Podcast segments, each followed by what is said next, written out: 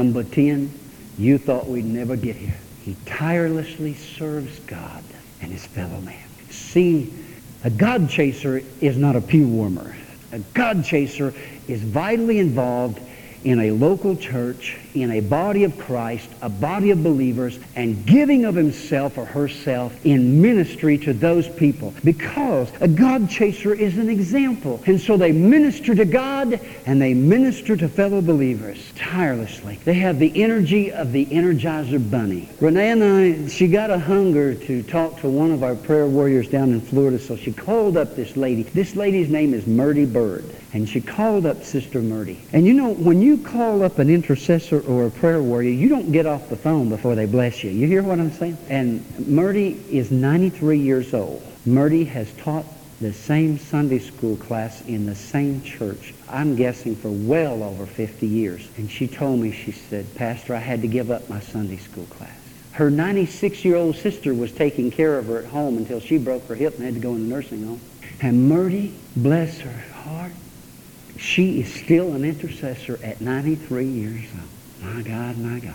I said, Renee, did you notice the keenness of her mind? Sharp, 93. Bless God, I, I pray that on all of you, that you live to be a 100 and that your mind is as sharp then as it is right now. And so to you over here, Ben and Caleb, bless God, I won't be around to see it, but perhaps your mom and dad will because if you can live to be 100, they can live to be 120. And when you guys reach that 100 mark, your mind is sharp, the fire in your eyes, hallelujah, because there's passion. This is what it's all about, church. A person who's pursuing God is a person of passion. I want people on this platform leading us in worship and who are people of passion. I want them to be passionate about. Bless God. I expect any time to see Brian West filled with the Spirit of God jump up and take that electric guitar and smash it on the floor.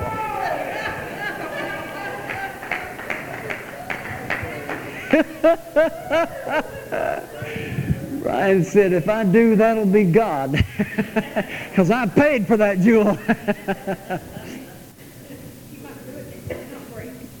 Praise God passion.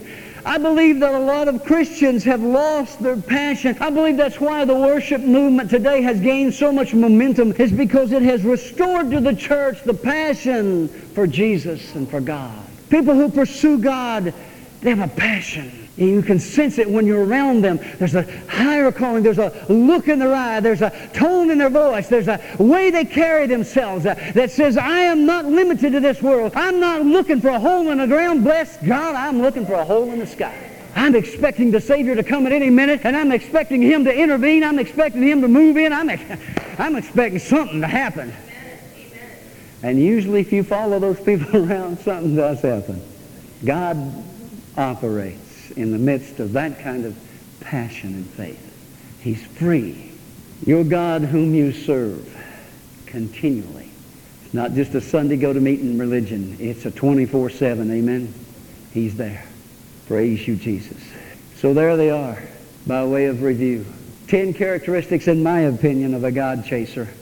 He evidences complete and total dependence on God. He openly displays his affection for God. He pursues purity above popularity. He pursues purity above materialism. Ministers from faith and not fear. Has a low tolerance for sin. Ten characteristics, 6 through 10.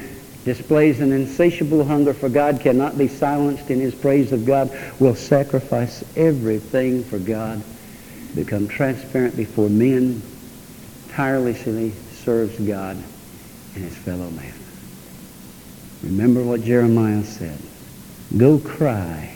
Beloved, you and I are God chasers. We're to go cry in the eyes of this city and the communities where we live in this region. We're to go cry and say, God, God wants you back.